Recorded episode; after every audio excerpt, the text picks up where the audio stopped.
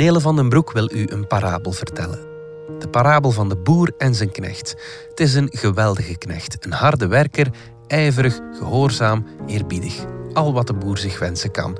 Maar vraag hem niet om aardappels te sorteren, want dan toont de knecht dat hij ook maar een mens is, zoals wij allemaal.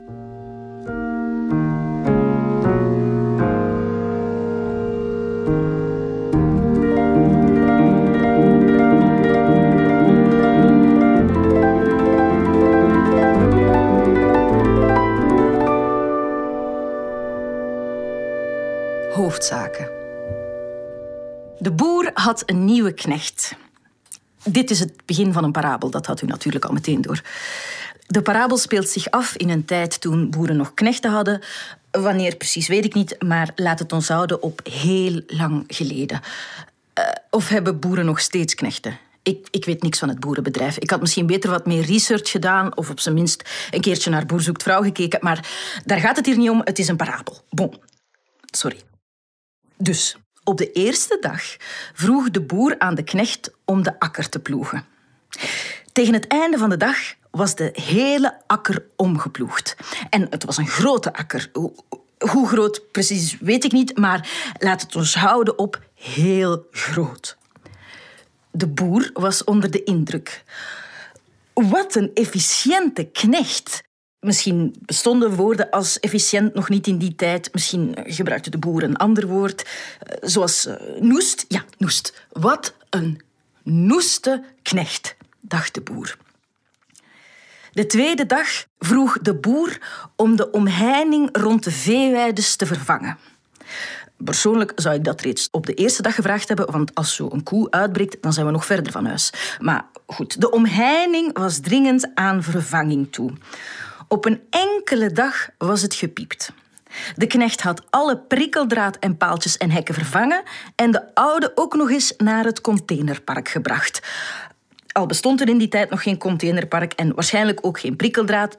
Ik ben deze parabel echt niet goed aan het vertellen. Weer zo noest, dacht de boer. Dit is de noestste knecht die ik ooit heb gehad noestste, meest noeste. Misschien had ik toch beter een ander woord gebruikt. ijverig. Dit is de meest ijverige knecht die ik ooit had. Zwart. Op dag drie nam de boer de knecht mee naar de kelder. Daar lag een gigantische berg aardappelen. Hoe gigantisch, vraagt u zich af en ik zal u het antwoord schuldig moeten blijven, want ik was er niet bij. Mij lijkt het niet erg handig om een gigantische berg aardappelen in een kelder onder te brengen, tenzij het een gigantische kelder is die helemaal tot de zolder ging, maar als de kelder tot de zolder gaat, dan is het toch geen kelder meer. Nee, onnozel kieken. Het is een parabel, geen plan van ruimtelijke ordening. Vertel verder. Deze aardappelen dien je te sorteren in drie groepen, zei de boer aan de knecht. Misschien niet met die exacte woorden, maar iets in die trant. De grote gave aardappelen worden verkocht. De kleine aardappelen worden geplant.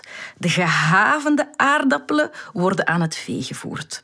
De boer gaf de knecht een eerste aardappel. Begin maar, zei hij. Tegen zonsondergang kom ik terug. Toen de avond viel, stond de knecht nog steeds met die eerste aardappel in zijn handen. Dikke tranen biggelden over zijn wangen.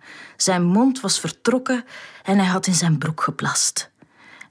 Dat, dat laatste heb ik erbij verzonnen, maar dat moet haast wel, want hij was de hele dag niet van zijn plaats gekomen. Of, of is dat anders bij jongens? Maakt niet uit. Nele, vertel verder. De boer kon zijn ogen niet geloven. Wat was er met zijn noeste, ijverige, efficiënte knecht gebeurd? Je mag mij alles vragen, zei de knecht. Ik wil de hele aardappel omploegen, alle ontsnapte koeien vangen, melken en zelfs slachten. Maar dit niet. Deze berg aardappelen is beslissing na beslissing na beslissing. Wat als ik de foute keuze maak?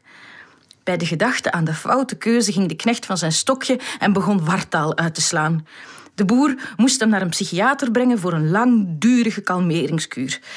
Dat was problematisch, want heel lang geleden waren er nog geen psychiaters. Gelukkig zijn die er nu wel. En de mijne zegt dat ik ADHD heb.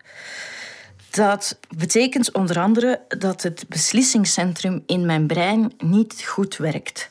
Dat ik de hoofdzaken niet van de bijzaken kan onderscheiden. Ik wou een korte parabel vertellen om het u uit te leggen. Kort is niet gelukt. Maar u snapt het wel.